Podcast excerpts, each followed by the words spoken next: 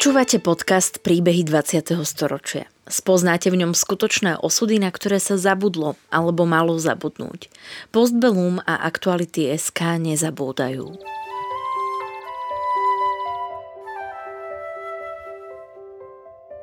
Vďaka konkrétnym príbehom sa dozviete, akým osudovým dilemám museli naši rodičia, starí rodičia, prarodičia čeliť. Postavení sme tak pred otázku, ako by sme sa v podobných situáciách zachovali my. Rozprávači príbehov 20. storočia rýchlo odchádzajú. Ich spomienky sú dôležité nielen pre nás, ale aj pre naše deti a ďalšie generácie, ktoré už nebudú mať možnosť sa s nimi osobne stretnúť.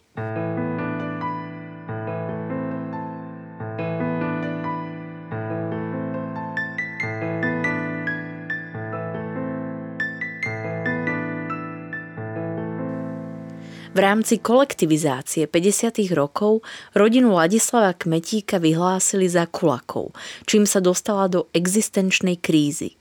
V období invázie vojsk Varšavskej zmluvy v roku 1968 sa naplno zapojil do letákových protestných akcií a formovania tajnej odbojovej činnosti. Po nástupe normalizácie bol zatknutý za letákovú kampaň. Inžinier Ladislav Kmetík sa narodil 1. augusta 1944. Pochádza z meskej časti Žilinská Lehota. Otec Tomáš Kmetík bol kovoroľník, ktorý vychovával spoločne s matkou Annou Kmetíkovou, rodinou Haščíkovou svoje štyri deti. Ladislav tak vyrastal v prostredí klasickej robotnícko-roľníckej rodiny a od malého veku bol naučený aj manuálnej práci. Práve tu niekde však začínali počiatky jeho averzie voči komunistickému zriadeniu, keď ako malý chlapec bol svetkom perzekúcií otca aj celej rodiny v rámci krutej kolektivizácie 50. rokov. Náš otec, ktorý má okolo 3 hektára, bol tam ešte jeden, to z okolností jeho brat, tak považovali za kulakov tu na severe, na tomto na týchto proste podách, ako som uviedol predtým. No, no tam, tam som videl teda, ako sa ten štát stará tých občanov, tým, im z, z, toho, z toho potu tváre, kde, kde tie pozemky si e, nahodnobili a jednoducho surovo im zobrali, zobrali im surovo dobytok. A to nie len to, že, že im to zobrali, ale ešte ich vyhodili z práce, a museli zrobiť na, na to družstvo e, za, za jednotky, to bola taká merná jednotka, za ktorú sa platilo, jednotka sa to volala. A keď za deň zarobil jednu, dve jednotky, a to bolo asi, asi dve alebo tri koruny, predstavte si, že z tých dvoch, troch korun musel živiť na tomto, na tomto severe proste, proste otec túto rodinu, ktorí by sme boli štyria súrodenci. Tak vtedy vo mne vskypela taká, vskypela žlč a som zanevrel som, do, doslova do písmena som zanevrel na, na tento systém. Ladislav bol iba malý chlapec, ale už vtedy veľmi citlivo vnímal všetku tú nespravodlivosť, ktorá sa v jeho okolí a najbližšej rodine diala. Takéto metódy a toto vplývalo strašne na mňa, ako ja som mal vtedy okolo, okolo 10 rokov, sa mi zdá 12. A viete to, práve vtedy sa formuje aj osobnosť človeka. A to ohromne vplývalo na mňa, čiže dostal som taký špatný základ k tomu postoju ku štátu.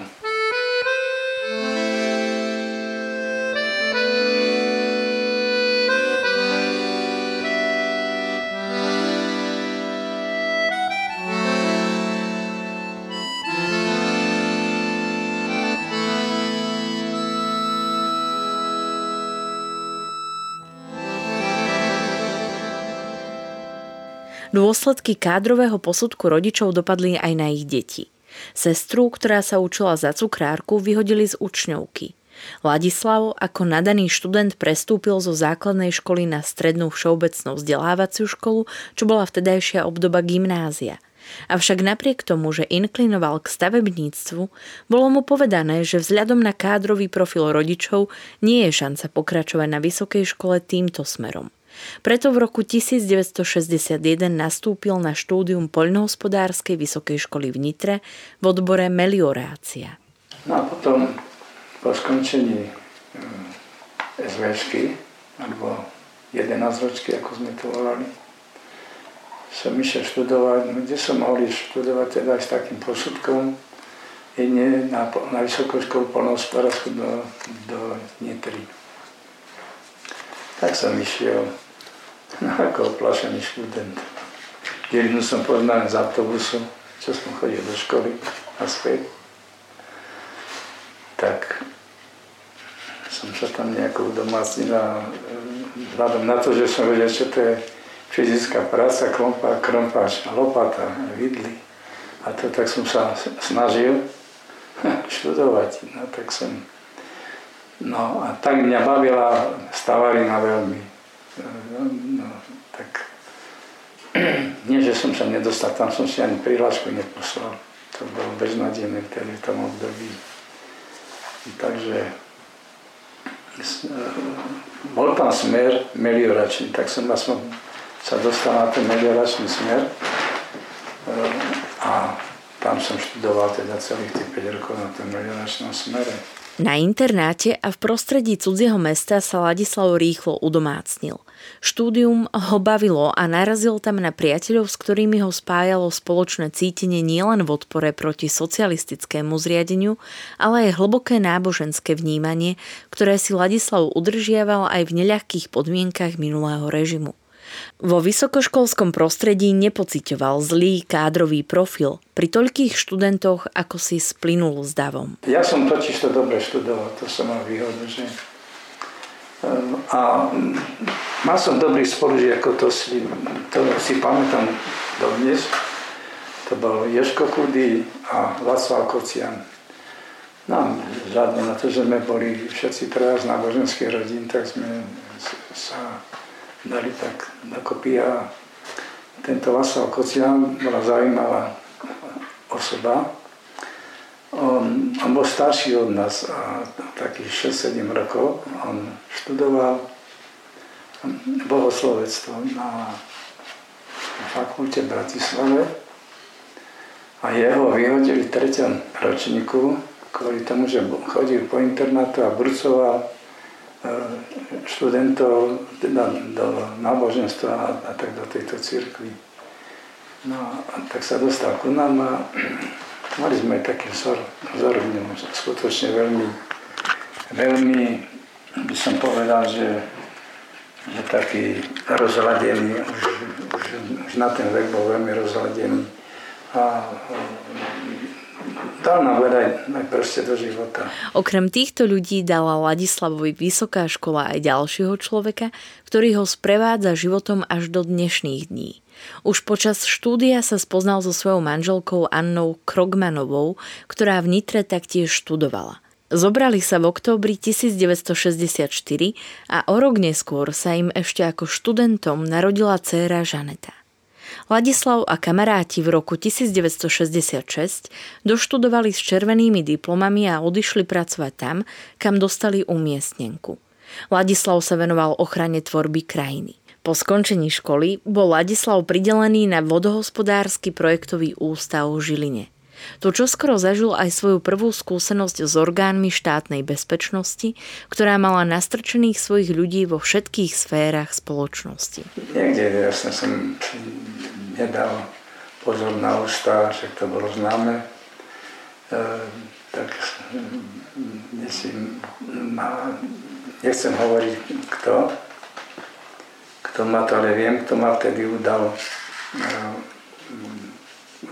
udal ma z toho titulu ohovoranie prezidenta a, takéto veci, čo vtedy sa veľmi prestali jedného varaniu. Bola tam aj protištátna činnosť dokonca nejaká.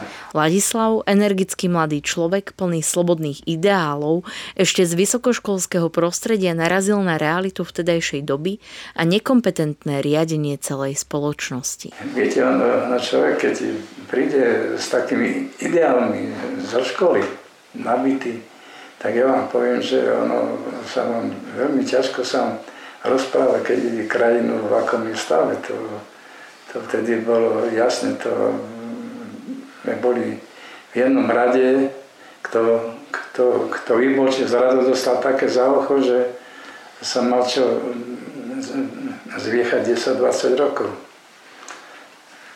Takže takto posudzovali vtedy, že po protištátnej činnosti. Ja som tam začal hovoriť o, o nejakých tajných službách Spojených štátov, rozumiete, a vtedy vyslovili slovo tajné služby Spojených štátov alebo, alebo Nemecka, tak to, to, to bolo odvážne, viac ako odvážne vtedy.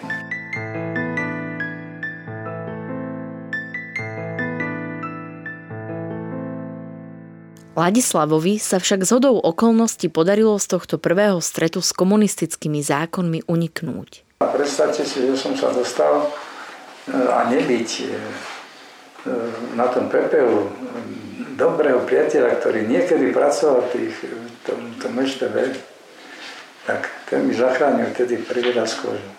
To bolo hneď po, po vysokej škole. Ja som nastúpil v oktobri do zamestnania a, a v novembri, novembri už, už som mal avizo, že ma vyšetruje štátna bezpečnosť.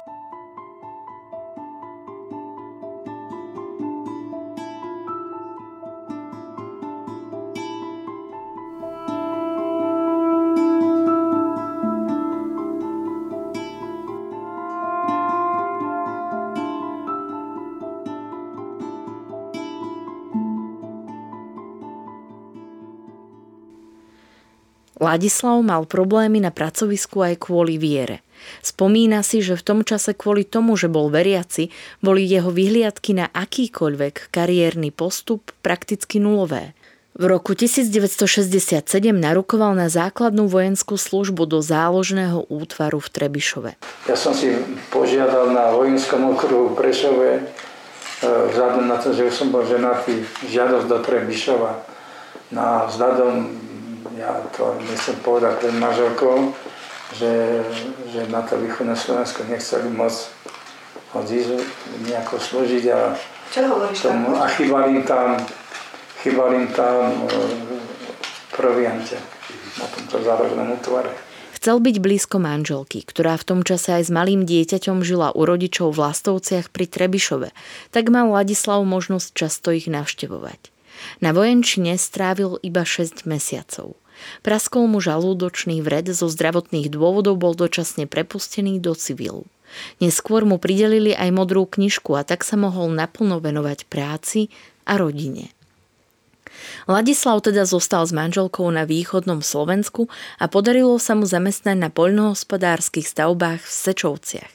Manželka pracovala na okresnej poľnohospodárskej správe, odkiaľ sa im podarilo získať pridelený byt priamo v Trebišove. Tu ich aj zastihli hektické udalosti Pražskej jary a invázie vojsk Varšavskej zmluvy v roku 1968.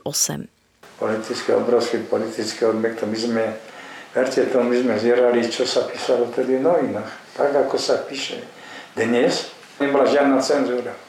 A my sme sa dozvedali také veci, že nám sa normálne začali, začal rozum stať, čo sa, čo sa dialo u nás. Aj proste v celom RVHP. No a to, to, to bola ďalšia taká klapka. Ja som bol taký dosť, dosť dynamický človek a, a skutočne toto ma nabudilo ešte viacej. Tak prišla, prišla tá Pražská jar, tak sme sa do toho začali púšťať debaty, rozumiete, rozhovory to.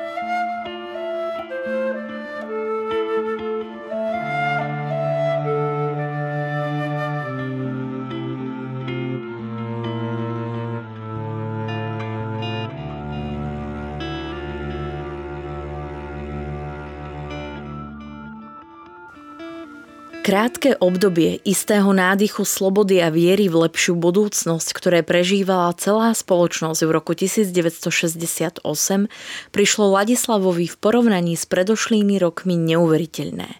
Všetko však zmenilo osudný 21. august 1968, keď vojská Varšavskej zmluvy začali s okupáciou Československa v snahe potlačiť v ňom pre komunizmus nebezpečné náznaky demokracie a slobodného myslenia. Tak sme začali organizovať demonstrácie, burcovať ľudí, vyzývať dokonca do ozbrojených konfliktov a to nebola sranda vtedy Vtedy bolo 90% obyvateľstva. Hovorím, 90% obyvateľstva bolo, bolo za, za proste Dubčeka vtedy.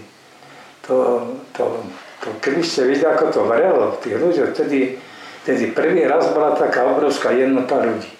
Neuveriteľná jednota. Tak sa zomkol národ český aj slovenský, že tu stačilo hodiť iskru, rozumiete, a to, to by to bol taký býval masaker. To, to Budapešť a Maďarska by bolo proti tomu nula. Prší a venku se setmělo, tato noc nebude krátká. Beránka vlku se zachtělo, bratříčku, zavřel si vrátka. Trebišov bol svojou polohou jedným z hlavných úsekov, kadiaľ prechádzali prvé vojská cez naše územie a Ladislav tak mal bezútešný obraz nadchádzajúcej budúcnosti rovno pred očami. Som, som chodil, chodil na 6 do roboty, to bol z Trebiša, to bolo 10 km či 15 Sečovce, no? do, tých, do týchto Sečoviec. A ja o, o, o pol 5 sa mi zdá, že aký si húkom by sme bývali, tak kúsok, kúsok vedľa tej hlavnej cesty. A sa mi to nezdáva, otvorím okno a sa dívam tanky. Manželku zobudím a hovorím, toto nie je vojenské cvičenie, toto, sa čosi deje. A tak som, zo Švandy som ti povedal, že prísam bol to i do Rusu. Ladislavová manželka v tom čase čakala tretie dieťa. Najstaršia, štvoročná dcéra Žanetka mala v tom čase osýpky a mladší ročný syn Adrián bol u manželkyných rodičov. Ladislav povedal manželke, aby zobrala deti a utekala ku mame. Všetko to vyzeralo na vojnový stav. Keď sa chcela vrátiť neskôr po veci, zistila, že vlaky už nejazdia. Obchody boli vybrakované. Dostala sa do mesta až po týždni, keď už mali vojaci obsadené a podchytené všetky hlavné uzly, úrady, pošty, kasárne a tak ďalej. Ladislavová prvá reakcia bola ochrániť rodinu a poslať ju do bezpečia. Nemohol však v sebe potlačiť hnev a túžbu postaviť sa na odpor a tak sa rozhodol konať. Bola myšlienka vtedy to... Rozhadzoval letaky. Nie, to, no, také, ja som bol, my sme boli Dvaja sme boli spoluautori toho, toho letáku nešťastného. Je, teda jeden zo spôsobov aj tam na východnom Slovensku bolo no, vyrobiť nejaký solidný leták a informovať občanov, čo sa deje, lebo tam bolo kopu ľudí dezinformovaných. Ja si pamätám aj názov toho ako Bratia Slováci, to bol ten názov tam. Tam sme eh, informovali, informovali ľudí o stave, v akom stave sa nachádza republika, teda že je okupovaná, aby sa, aby sa nenechali, eh, nenechali dezinformovať, dajme tomu. A som na iné slovo od, od, od proste iných ľudí, že lebo bolo hodne ľudí tam taký na východnom Slovensku, čo tam bolo hodne Rusnakov a tejto ruskej národnosti, a čo inklinovali hodne eh, k, ruskom, k ruskej národnosti. No tak eh, opisovali sme tam celé dianie, akože by sme chceli zakladať skupiny odbojové. No, no, potom sme tam dali na pranier e, ako kolaborantov tých e, pracovníkov okresného výboru strany a, tých čelných funkcionárov okresu.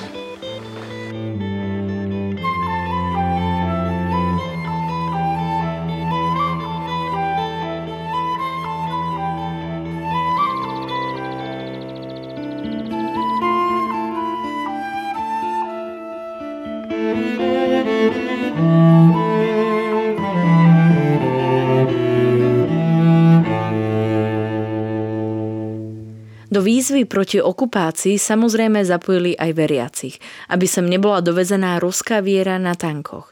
Ako sympatizanti odporu Ladislav a jeho kolegovia nosili na rukách trikolóru. Bola v nich túžba postaviť sa na odpor, ktorá vtedy rezonovala v celej spoločnosti. Letáky tlačili nastroji v podniku a roznášali ich na motorke po celom meste a okolitých obciach. Ladislavová rodina si uvedomovala nebezpečnosť situácie a varovala ho pred upozorňovaním na seba, ktoré môže mať neskoršie dôsledky. V tej dobe nikto nevedel, čo sa môže stať. Varovali ich, aby neprišli ozbrojenci a nevystrieľali celú jeho rodinu. Ladislavov odpor však postupne ustal. Prezident aj reformní predstavitelia Pražskej jary vyzývali k upokojeniu situácie. Necítili podporu z hora a tak nezostávalo iné len zmieriť sa s okupáciou, ktorá sa začala ironicky nazývať priateľskou pomocou. Tam sa nedalo nič robiť, no sami neurobíte nič. Kasárne boli obsadené, nedalo sa nič robiť. A ani nejaká výzva neprišla z hora, nejaká podpora. Nič, tak, sme, tak sme sa s tým zmierili a tak vesel sme chodili do roboty, ja som začal robiť stavby vedúceho ako skončení školy.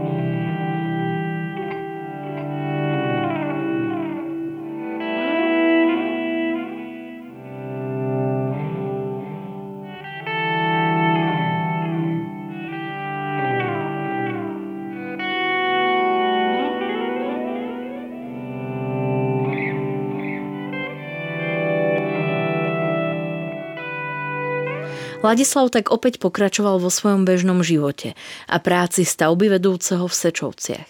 V nastupujúcej normalizácii však režim nezabúdal na svojich oponentov a pomstu režimu za svoju horlivosť v hektických augustových dňoch roku 1968 pocítil Ladislav na vlastnej koži. No v roku 69 a neviem presne, či to bolo na sklonku 69.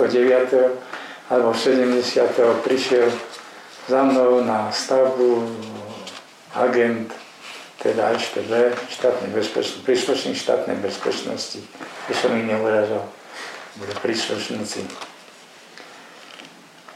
A mm, ani som nevedel, e, prečo ma zobralo, ešte, ešte lápce som tak špasoval, ma viezol do Košíc. A som špa, špasoval, že, že, že nemám ani šejnu, rozumiete? Bola taká, taká, taká, tak, taká, taká prezivka, nie prezivka, ale ako by som túto vetu nazval, že nemám ani šejnu. Šejna ušiel v 68. roku, ušiel to bol zadnovotného. No. no keď vidieť, čo sa deje, má aj maslo veľké na hlave, že spreneverené peniaze a neviem čo ešte všetko, tak ušiel na západ cez Rumunsko ušiel, alebo on bol generál, armádny generál bol, ušiel do New Yorku. No, všetko vyzradil americkej CIA, že čo sa tu budovalo, aké zázemie, aké máme cvičiska, kde sú rozmiestnené, kde sú sklady a to všetko tak vtedy sa hovorí, že nemám ani šejnu, ni šajnu a nemám ani šejnu. Rozumiete? Tak taká bola. Ja som si to tak hodil tam, že nemám ani šejnu. A tá vyšetrovacia však vy budete na za chvíľu šejnu. Tak zarazilo, rekla mi, nesranduj. Nie, na nič som si nevedel spomenúť, že čo som ja mal spraviť. Verte tomu, že žiadnu trestnú činnosť neurobil tak. Ladislava zaviezli na oddelenie EŠTB a posadili ho pred vyšetrovateľa. Ten sa ho najprv spýtal, že či vie, prečo tam je. Ladislav si nebol vedomý toho, že by vykonal nejakú trestnú činnosť. Vyšetrovateľ okamžite vytiahol Ladislavov leták z augusta 68. Bez myhnutia oka som ho spoznala. Som, bez, bez všetko som povedal, že že je to môj leták, ja som ňom robil. A som mu povedal ešte jednu vetu, že, že ja s tým obsahom letáku súhlasím aj teraz. To, bolo, to boli tri vety, čo som mu povedal a bolo po vyšetrovaní. Zapísal protokol, ja som ho podpísal podal mi ruku a povedal mi, jednu vetu mi povedal, že veľká škoda, veľká, vás, veľká škoda vás bude živote. Toto mi povedal.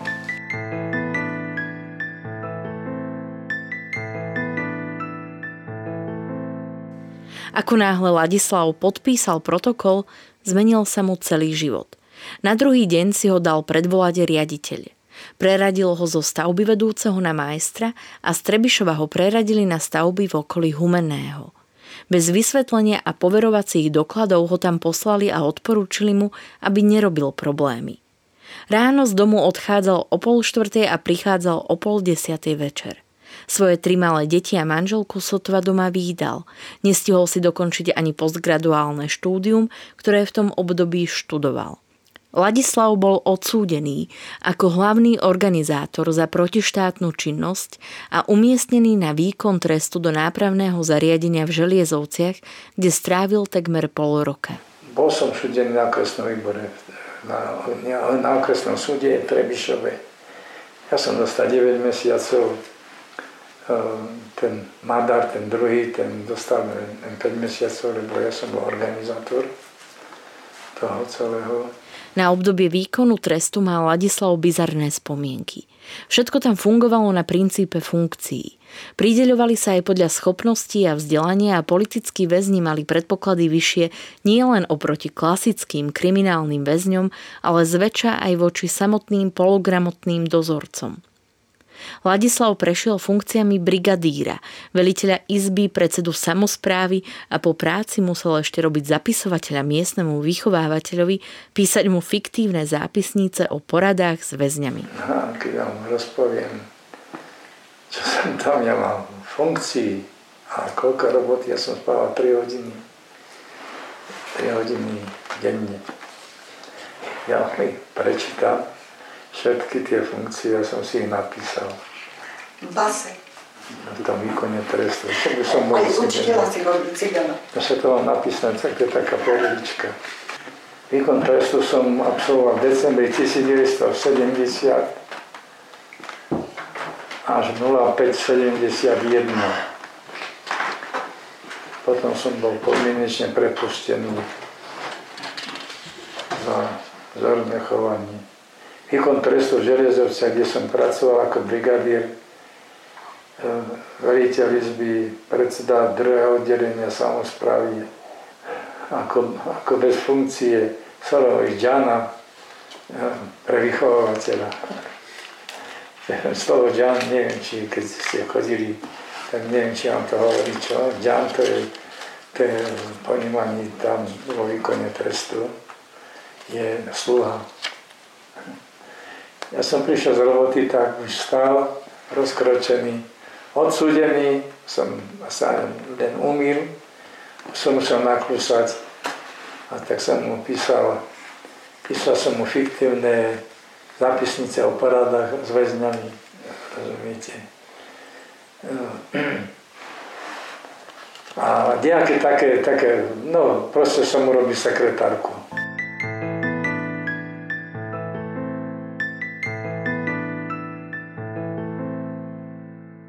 Sme robili vyhocel e, páp e, Štúrové, sme robili každý deň, sme boli dovážení autobusmi. My boli taká lietajúca čata na stavbách. A, tak väčšinou sme robili dokopávky po postrojoch no, a, a také pomocné práce, čo som mal. Ja som mal 14 partiu, teda brigádu, hovorím, sme každý deň sme tam chodili čítanie soboty. Ladislav aj vo väzení pôsobil ako ostrha pre ostatných spoluväzňov a mal na nich len dozerať, no pracoval spolu s nimi. Nemohol sa iba pozerať. Vždy skočil do jamy prvý a robil spolu s nimi. Práca bola náročná, za tých pár mesiacov schudol približne 20 kg. Vo voľnom čase niektorých rómskych spoluväzňov učil čítať, pretože ešte aj v týchto rokoch boli mnohí z nich úplne negramotní. Okrem náročnej práce si samozrejme dozorcovia nenechali ujsť žiadnu príležitosť na ponižovanie a drezúru väzňov. Za každé previnenie sa dávali tvrdé kolektívne tresty, niekoľko hodinové poradové výcviky po skončení smeny a šikana aj počas sviatkov pokoja a lásky. To, to sa nedá zabudnúť, že na Boží na, na štedrý deň ehm, odrazu bol poplach, Rozumiete, to sme, ledva sme nahádzali tie, eh, ako sa volali, tie, tie čižmy. Tam boli, tam boli po armáde čižmy také všelijaké vyšlapané. A ani, ani ponožky sme, ani ja som nemal ponožky. A niektorí nemali ani, ani, ani, ani ten zimný kabát na seba, čo sa chodilo do roboty. A vonku bolo asi minus 12 alebo 13 stupňov nás od 9. večera od vyhlásenia poplachu do rána nechali stáť na tom, na tom pracaku, nás nechali stáť do 4. či do 5. do rána. Takto, pozor. No, potom bol vyhlásený ďalší poplach na Božin, na, na Božie narodenie, to bol druhý deň Vianočný sviatok, alebo prvý Vianočný, lebo neviem, či áno, štedrý deň nie je prvý Vianočný sviatok, až Bože narodenie. Tak, alebo na druhý deň po štedrom dni. Tak znovu bol vyhlásený ten poplach, tak sme boli zase po obede od, eh, od po 5. do, do, do, do polnoci znovu v tom.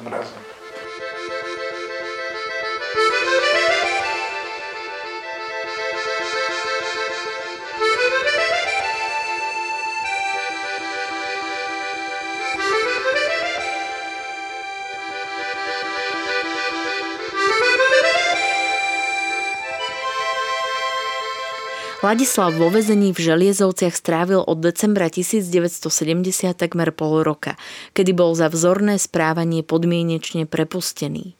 Svojím peklom si však neprešiel len Ladislav vo výkone trestu, ale aj jeho manželka, ktorá sa razom ocitla v nemilosti režimu. Ostala s tromi malými deťmi úplne bez prostriedkov. Kvôli jej kádrovému profilu ju nechceli zobrať do žiadneho zamestnania, deti do žiadnej škôlky. Vtedy sa ukázalo, že aj v ťažkej normalizačnej dobe sa našli dobrí a citliví ľudia, keď v Vladislavovom podniku urobili zbierku, aby pomohli jeho manželke v bezvýchodiskovej situácii. No ja chcem ešte prehlásiť, to som, myslím, na začiatku som to zabudol povedať, že nikdy som nebol členom žiadnej strany až do dnešného dňa a to možné komunistické, to je jasné. Ja by som v tom úvode som toto chcel povedať, že chcem zdať úctu mojej manželke za to, že to obdobie celé vydržala so mnou a hlavne toto bolo také, také zlomové obdobie v našom živote, že stála pri mne. To nebolo také jednoduché, čo sa potom udialo. A poďakovať jej teda za tých 55 rokov spoločného života, čo máme tento rok.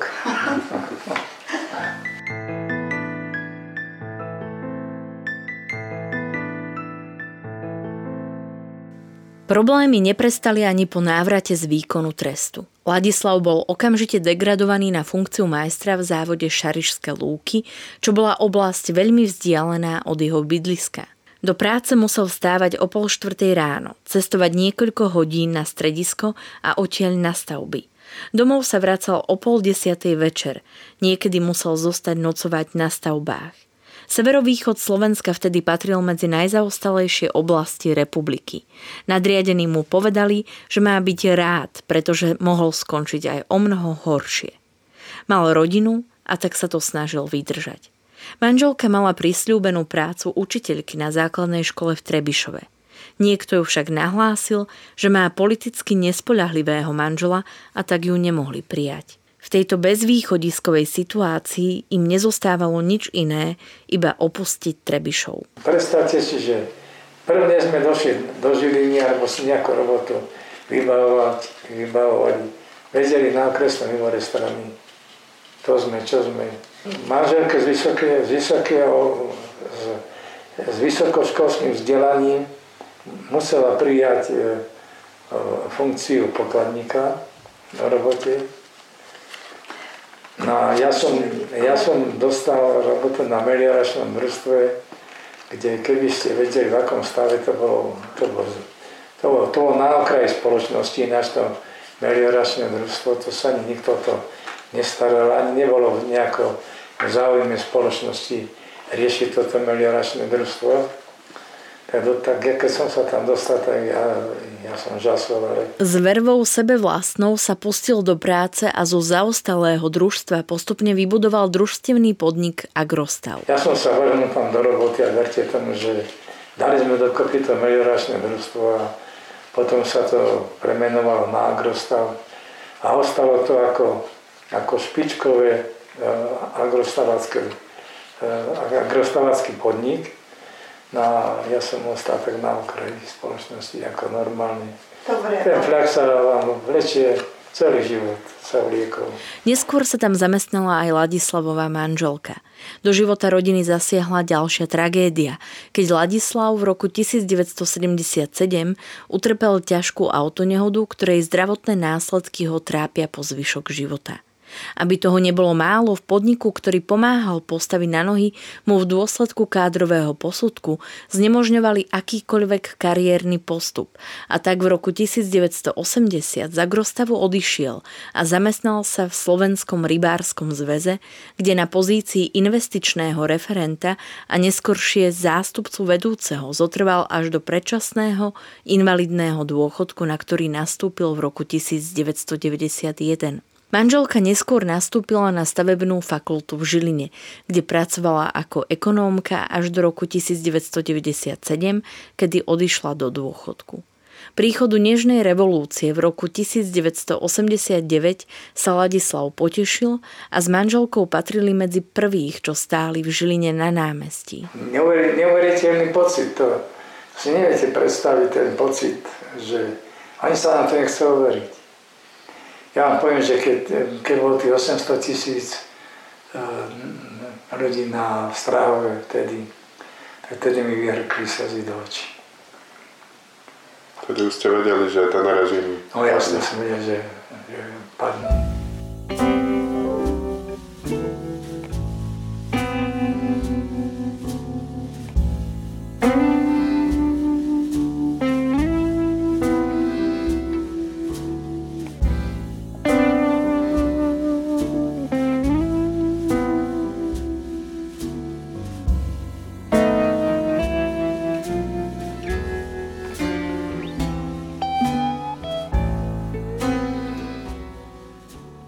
Keď Ladislav v televízii videl tisíce ľudí v Prahe, vyhrkli mu do očí slzy.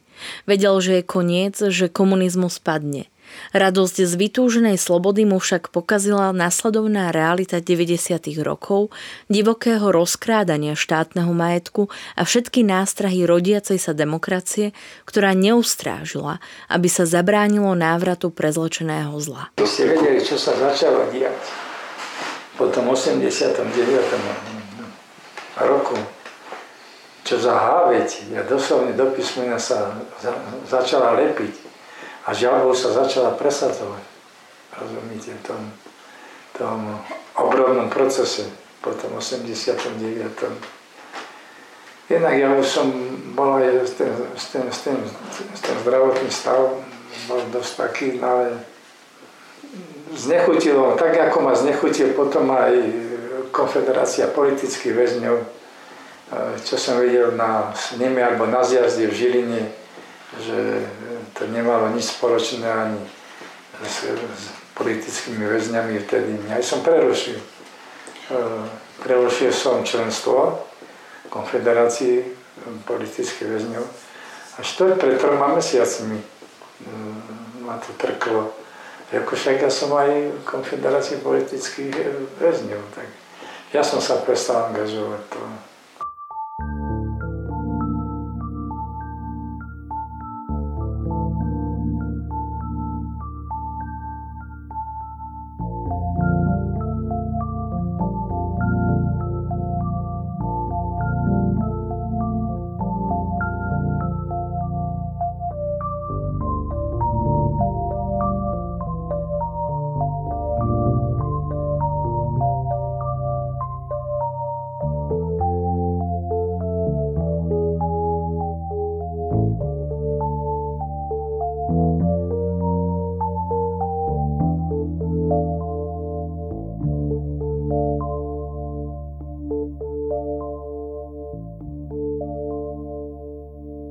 Zakrátko sa opäť dostali k moci ľudia so širokými lakťami.